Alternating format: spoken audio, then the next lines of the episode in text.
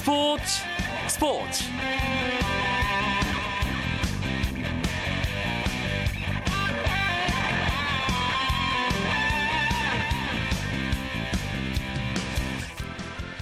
안녕하십니까 스포츠 스포츠 아나운서 이광용입니다. 쌀쌀한 날씨 속에서도 프로야구 포스트 시즌의 열기는 뜨겁게 달아올라 있습니다.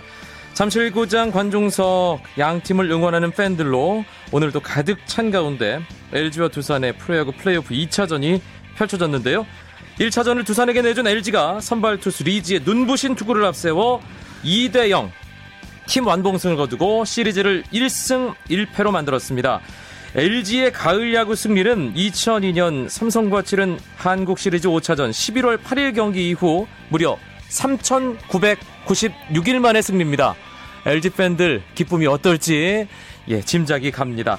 이 소식은 잠시 후에 잠실구장 현장에 있는 취재기자 연결해서 자세하게 알아보도록 하겠습니다. 먼저 오늘 들어온 주요 스포츠 소식부터 정리해드립니다.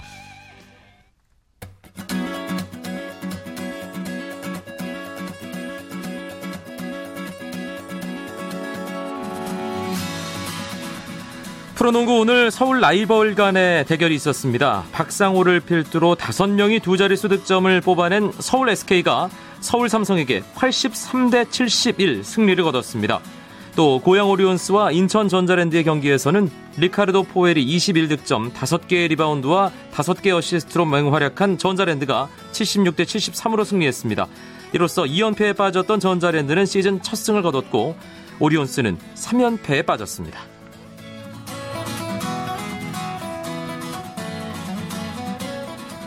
프로야구 NC 다이노스의 신축 구장을 놓고 야구계와 연고지인 창원시가 대립하는 가운데 KBO 이사회가 신축 구장을 사용하지 않기로 내부 방침을 정했습니다. 한국야구위원회 관계자는 지난 8일 열린 KBO 이사회에서 진해에 새 야구장이 건립되더라도 프로야구 경기장으로 사용할 수 없다는 의견을 모았다고 밝혔습니다. NC 다이노스의 연고지인 창원시는 접근성이 떨어지는 진해 육군대학 부지에 새 야구장 건립을 일방적으로 추진해 야구계와 심각한 마찰을 빚고 있습니다. 미국 프로야구 메이저리그의 내셔널리그 챔피언십 시리즈에서 벼랑 끝에 몰린 LA 다저스가 역전극의 희망을 키웠습니다. 다저스는 다저 스타디움에서 벌어진 세인트루이스 카디널스와의 챔피언십 시리즈 5차전에서 선발 잭 그레인키의 호투와 타선의 홈런 4방을 앞세워 6대4로 이겼습니다. 이로써 시리즈 전적 2승 3패가 되면서 세인트루이스 원정 6, 7차전에서 역전의 희망을 품게 됐습니다.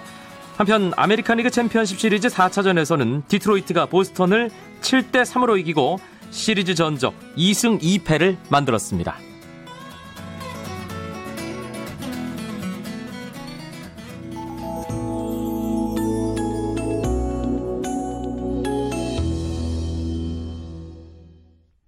가을 야구의 열기가 뜨거운 잠실구장으로 가보겠습니다. 현장에서 취재 중인 일간스포츠의 유병민 기자 연결되어 있습니다. 유 기자 안녕하세요. 네, 안녕하십니까. 오늘은 비교적 경기가 일찍 끝났네요. 네, 그렇습니다. 어제 실책으로 1차전을 내준 LG, 2차전 확실한 서력을 했군요. 네, LG가 플레이오프 2차전에서 두산의 2대0 승리를 거두고 시리즈 전적 1승 1패로 동률을 이뤘습니다. 1차전에서 류제국을 출격시켰지만 패배를 당한 LG로서는 오늘 경기가 정말 중요했는데요. 선발 리즈의 호투에 힘입어서 승부를 원점으로 돌렸습니다. 리즈 선수 한국 프로야구에서 뛴 기간 이제 점점 길어지고 있는데 네. 오늘 경기가 한국 프로야구 무대에서 던진 경기 중에 가장 잘 던진 경기가 아니었나 싶을 정도였어요. 네, 저도 리즈 선수를 3년째 보고 있는데 오늘이 정말 최고의 투구를 선보인 것 같습니다. 오늘 선발 리즈는 오늘 8이닝 동안 107개의 공을 던져서 안타는 단 한 개만 내줬고요. 삼진은 무려 10개를 뽑아내는 괴력투를 선보였습니다. 최고 구속 160km를 기록하는 빠른 직구와 여기에 커브와 슬라이더를 적절하게 섞어 던지면서 두산 타선을 완벽하게 제압했는데요. 정규 시즌에서 다소 불안한 제구력을 보여준 반에 오늘은 제구력도 완벽했습니다. 포수 윤호섭이 요구하는 곳으로 대부분 공을 던졌고 앞권은 정말 7회였습니다. 리즈는 선두타자 김현수를 상대로 빠른 직구를 잇따라 던진 다음에 떨어지는 변화구로 삼진 처리했습니다. 이어 최준석에게도 같은 패턴으로 스윙 삼진을 유도했고요. 어, 오늘 리즈의 10개의 삼진 기록은 정규 시즌 한 경기 최다와 타이 기록입니다. 네. 어, 일단 LG가 2회 말에 두 점을 내면서 확실하게 경기를 리드해 나갔어요. 네, 그렇습니다. LG는 2회 말 선두타자 이병규와 작은 이병규와 오지환이 두산 선발 이재우의 제구력 난조를 틈타서 본래 두 개를 얻어냈습니다. 무사 1, 2루 기회를 얻었는데요. 여기서 손주인의 희생 번트로 1사 2, 3루 기회가 이어졌습니다. 후속타자 윤요섭이 우익수 쪽으로 희생플라이를 때려내면서 선취점을 올린 LG는 이어 박용택이 이재우의 한복판에 몰린 직구를 받아쳐서 좌중간에 떠, 좌익수 왼쪽에 떨어지는 1타점 2루타를 때려냈습니다. 하지만 이후 LG는 여러 차례 득점 기회를 잡았지만 후속 타 불발로 득점에는 실패했습니다. 오늘 잔로가 좀 많았는데 이것은 앞으로 좀 숙제로 남을 것 같습니다. 네, LG가 오늘 안타를 10개나 치면서 두산 마운드를 잘 공략했는데 두산은 어제 선발 노경은 조금 불안한 모습도 있었지만 잘 던졌고 홍상삼이 이어 던지면서 두 명의 투수를 썼는데 오늘은 어, 투수를 엄청나게 많이 활용을 하는 개투 작전으로 나가더군요. 네, 그렇습니다. 두산으로서는 오늘 선발 이지우 선수가 4선발에 해당되기 때문에 오래 갈 것으로는 기대하지 않았습니다. 최소 5회 정도만 버텨주길 바랬는데요. 하지만 이지우 선수는 기대와 달리 2회를 못 버티고 물러났습니다.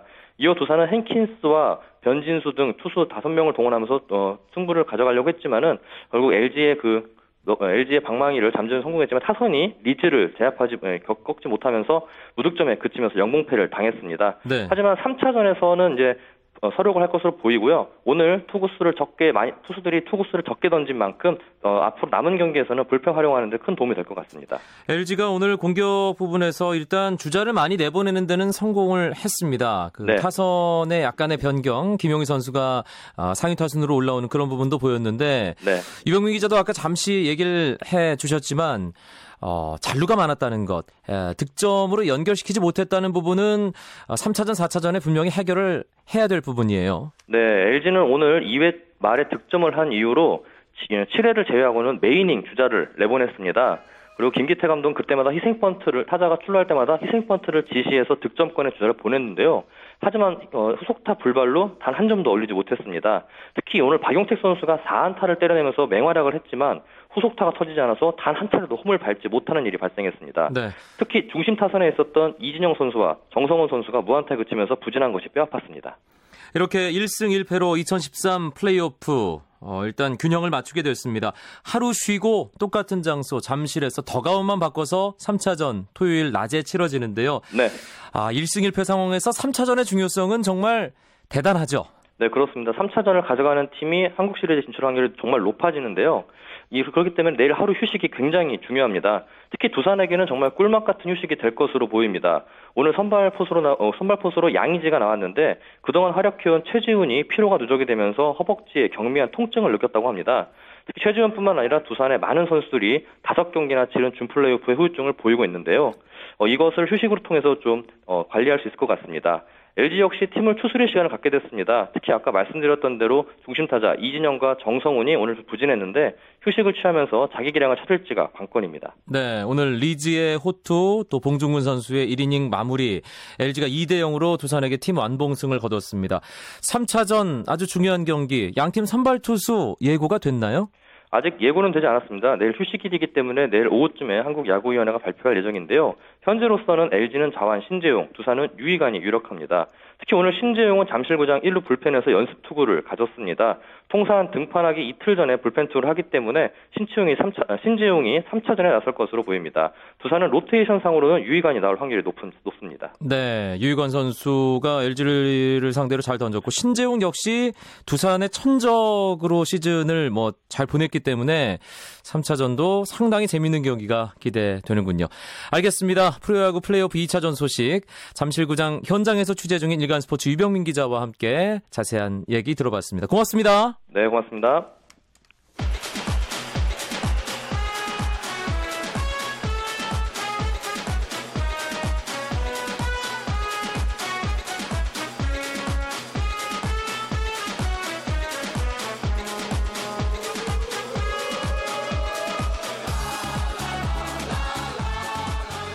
목요일 밤 스포츠 스포츠 오늘은 10월 축구 A매치 기간 동안 지구촌 곳곳에서 펼쳐졌던 축구 대표팀 경기들 정리하는 시간 갖겠습니다.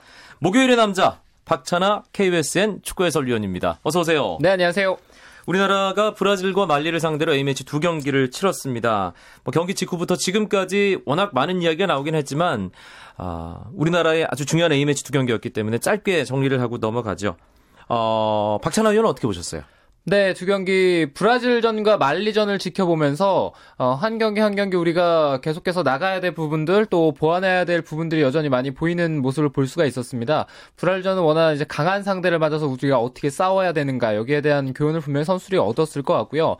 말리 같은 경우는 사실 말리가 평가전을 치르기에 좋은 상대였다. 여기서는 약간 이견이 있습니다만 물론 우리가 좋은 결과를 얻었고 또 어떤 식으로 공격을 풀어가는 것이 우리에게 월드컵을 나서는 데 있어서 많은 도움이 되, 느냐 우리가 할 수 있는 것들을 얼마나 가지고 보여줄 수 있느냐 이런 가능성을 또 엿봤다는 점에서 말리저는 또 긍정적으로 평가하고 싶습니다. 가장 중요한 변화가 그동안 홍명보 출범 이후 합류하지 못했던 기성용 선수가 중원에 합류를 했다는 부분인데 아, 미드필드 플레이가 달라졌다는 평가가 일단은 많이 나오고 있더군요. 네, 기성 선수가 후반에서 후방에서 어, 수비에서 공격을 거쳐가는 그 연결고리 역할을 하고 있는데요. 기성용 선수가 확실히 뭐 좋은 기량을 가지고 있다는 것을 두 경기를 통해서 증명해 보였습니다. 근데 일각에서는 그런 긍정적인 평가가 있고 또 일각에서는 또 다른 시선으로 바라봤을 때 과연 기성용 선수가 우리나라에서 대체 불가한 선수냐 그리고 또 기성용 선수 한 선수로 인해서 우리 팀의 전체적인 경기력 그리고 결과 이런 것들이 예, 바뀔 수가 있는 것이냐에 대한 의문이 있는 것은 사실인데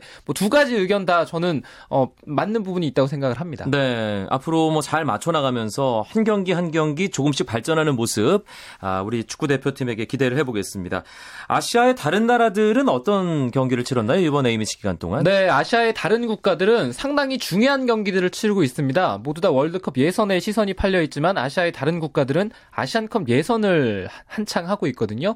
아시안컵 예선 세 번째, 네 번째 경기도 호주에서 열리는 아시안컵 어, 또 참가를 위해서 많은 팀들이 예선을 하고 있고요. 그런 면에서는 우리나라가 아시안컵 예선 예선을 거치지 않고 호주에서 열리는 아시안컵에 직행하고 있다는 것 이것은 굉장히 아주 좋은 우리에게 또 예선을 치르지 않고 우리는 그 시간 동안 월드컵을 준비할 수가 있으니까요. 네. 그래서 소중한 시간들이고 일본은 평가전을 치렀습니다. 세르비아 벨라루스와 원정 경기를 치르면서 두 경기 모두 다 패했고요.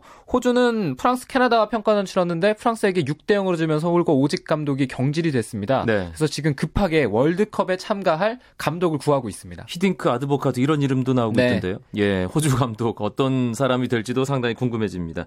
사실 이번 10월 A매치 기간에 가장 주목을 받았던 곳은 유럽 지역이었습니다. 월드컵 일단 조 1위 본선 직행팀이 결정됐어요. 네, 그렇습니다.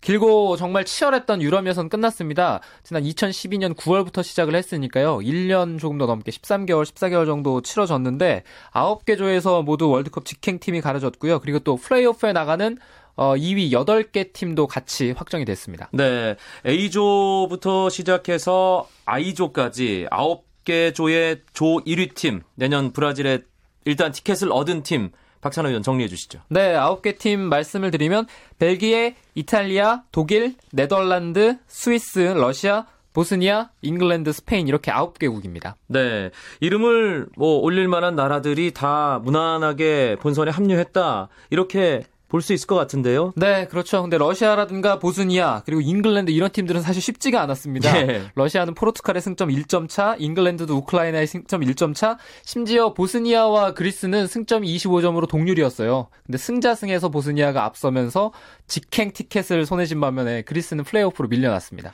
조편성이 짜여졌을 때까지만 해도 과연 이 팀이 여기서 조 1위를 거머쥘 수 있을 것이냐 의구심이 들었는데 압도적으로 1위를 한 팀이 있습니다. 가장 가장 대표적인 나라가 바로 벨기에죠. 네, 벨기에가 크로아티아라든가 세르비아 같은 만만치 않은 동유럽 국가들과 같은 팀에 속해서 A조 예선을 치렀는데요.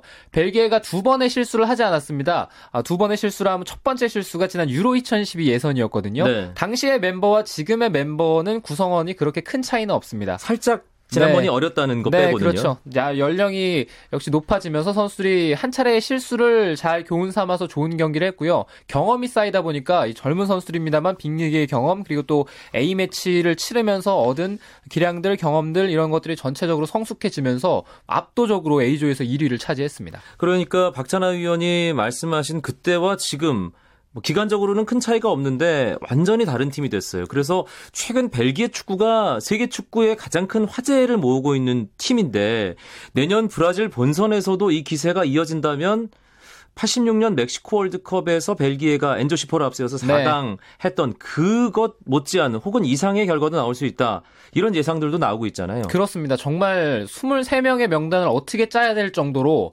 어떻게 짜느냐 이것이 궁금할 정도로 선수들의 면면 자체가 굉장히 화려하고 또 숨은 어, 어떤 어, 그림자 역할을 하는 선수도 있고 또 앞에서 주도적으로 끌고 가는 선수들 전체적인 균형과 조화가 아주 잘 맞는 팀입니다. 그래서 이강영 아나운서 말씀대로 이 선수들이 월드컵에서 어, 경험은 좀 부족합니다만 월드컵이라는 대회의 경험은 부족합니다만 선수들이 이제 겁 없이 하게 된다면 젊은 선수를 특유의 팩이라든가 또 빅리그에서 치렀던 경험들 이런 것들을 앞세운다면 월드컵이라는 부담감도 좀 떨칠 수 있을 것 같은데 다만 문제는 벨기에 선수들이 역시 월드컵이라는 큰 대회를 치러본 지 좀 됐다는 것 네. 그리고 네. 이 대회 이번 대회가 유럽이 아니라 남미 특히 브라질에서 치러진다는 아하. 것 이것이 또 변수가 될 수 있을 것 같습니다. 사실 벨기에 선수들 연령대를 본다면 지금 가장 나이 많은 선수 뭐 팔라이니가 20대 중반이니까요. 네, 그렇죠. 예. 어, 이번 월드컵도 월드컵이지만 다음 2018 러시아 월드컵에서는 정말 완숙한 기량으로 네. 최고의 팀이 꾸려지지 않을까. 예. 물론 한 5년 후입니다만. 그 전에 또 유로가 있죠. 그렇죠. 네. 예. 유로 2016도 중간에 네. 끼어 있으니까요. 아, I조까지 A조부터 I조까지 예상과는 좀 다른 양상으로 흘러간 조도 있죠. 짚어볼까요? 네, 전체적으로 봤을 때는 네, A조부터 I조까지 그렇게 큰 이변은 없었던 것 네. 같아요. 플레이오프 팀부터 해서 1위 팀까지 전체적으로 아 올라갈 팀들이 올라갔구나 이런 생각이 들 수가 있지만 다만 탈락한 국가들이 있는데 덴마크라든가 체코 같은 팀들은 이제 탈락의 고배를 마셨습니다. 이런 팀들이 메이저 대회에서 흔하게 또 볼 수 있었던 팀들인데 다음 대회를 기약하게 됐습니다. 네. 플레이오프 이제 8팀 가운데 4팀을 뽑게 되는데 아, 이 벼랑 끝 승부 대진은 추첨을 통해서 결정된다고요? 네, 그렇습니다. 어, 추첨을 통해서 결정이 되는데요. 어, 1위 시드 배정국들이 있습니다. 10월 피파 랭킹을 어, 토대로 8개 플레이오프 국가 가운데 4팀은 시드 배정이 되고 이제 4팀은 쫓아가는 상황이 되는데요. 어, 취리히에서 21일 날 피파 본부에서 21일 날 추첨을 하고요. 경기는 11월 15일 그리고 19일입니다. 네. 유럽 예선에서 이제 탈락 팀들 확정되고 넉 장의 티켓만 남은 상황입니다. 매번 그런 얘기 나오잖아요. 야, 이 선수를 월드컵에서 못 보다니. 예전에는 웨일즈의 긱스가 대표적인 이름이었는데 웨일즈의 베일도 그 뒤를 이어받는군요. 그렇습니다. 가레스 베일이 레알 마드리드로 이적을 하면서 세계 최고 이적료가 바뀌었느냐 바뀌지 않았느냐 이것도 아주 계속 뜨거운 화두거든요. 누구 말에 따르면은 바뀌었고 누구 말에 따르면 바뀌지 않은 이런 상황인데 가레스 베일 선수가 대표팀이 좀 약하죠. 네, 웨일스가 약해서 월드컵 참가를 할 수 있을지 좀 지켜봐야 되는데 어쨌거나 레알 마드리드에 정말 거액의 이적료를 받고 어, 이적한 가레스 베일 선수 볼 수가 없고요. 그리고 도르트문트의 공격형 미드필더 마리오 오히려 괴체 선수를 대신하고 있는 미키타리안 선수도 아르메니아 대표거든요. 네. 네 월드컵 참가는 좀 기다려봐야 될 것 같습니다. 그리고 첼시의 수문장인 페테르 체흐도 그렇죠. 체코가 탈락해서 네. 세계 최고의 골키퍼 가운데 한 명을 볼 수 없게 됐다. 이 부분도 아, 많은 분들이 얘기를 하더군요.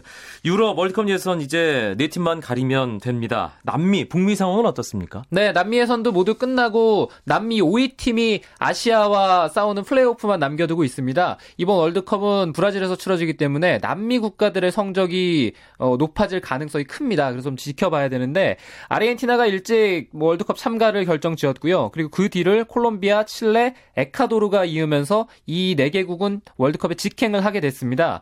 우루과이가 마지막 5위 자리를 차지했는데요. 마지막 경기에서 아르헨티나의 3대 2로 이겼습니다. 그런데 에콰도르가 칠레에 2대 1로 패했거든요. 그래서 우루과이가 아르헨티나에 정말 대량 득점하면서 넉넉한 점수차, 뭐 4골 이상의 점수 차이를 냈다면은 4골을 더 터트렸다면 4위와의 순위를 바꿀 수가 있었는데 골득실 차이에서 결국엔 5위를 차지하게 됐습니다. 아시아의 플레이오프 진출팀과 요르단이죠. 네. 예, 마지막 또 승부를 하게 되고요.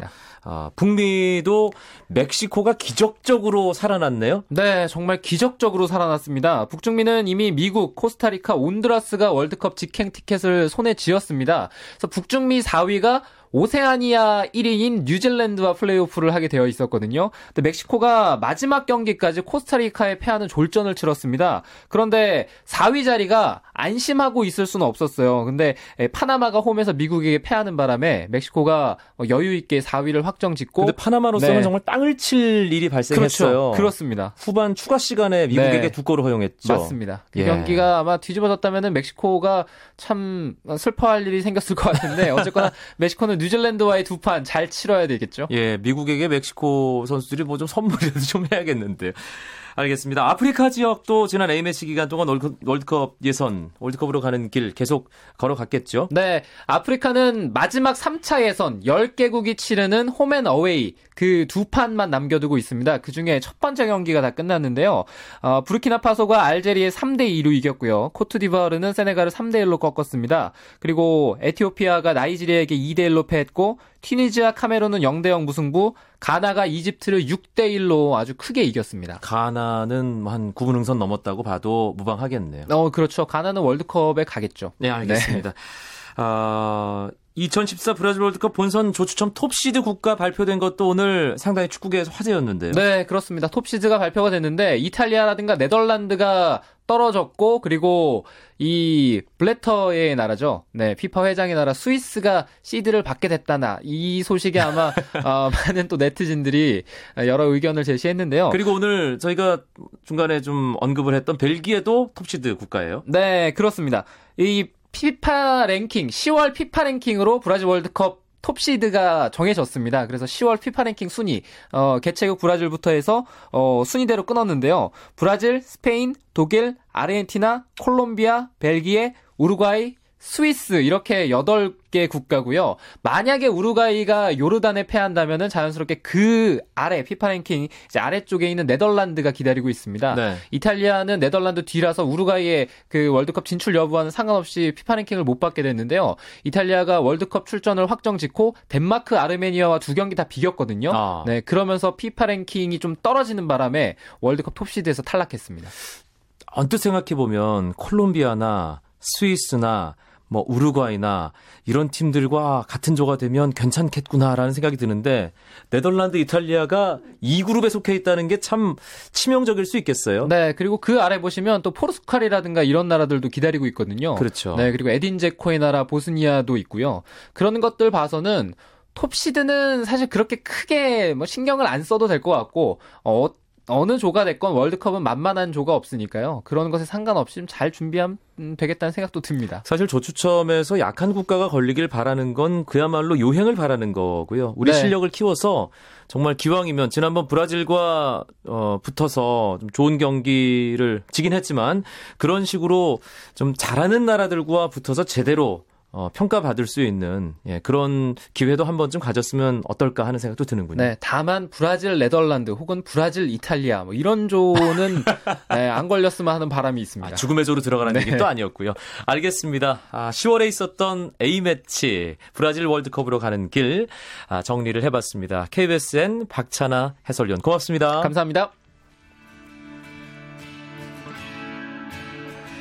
내일은 9시 35분부터 재미있는 국내 축구 이야기로 찾아뵙겠습니다. 멋진 밤 보내십시오. 아나운서 이광용이었습니다. 고맙습니다. 스포츠 스포츠.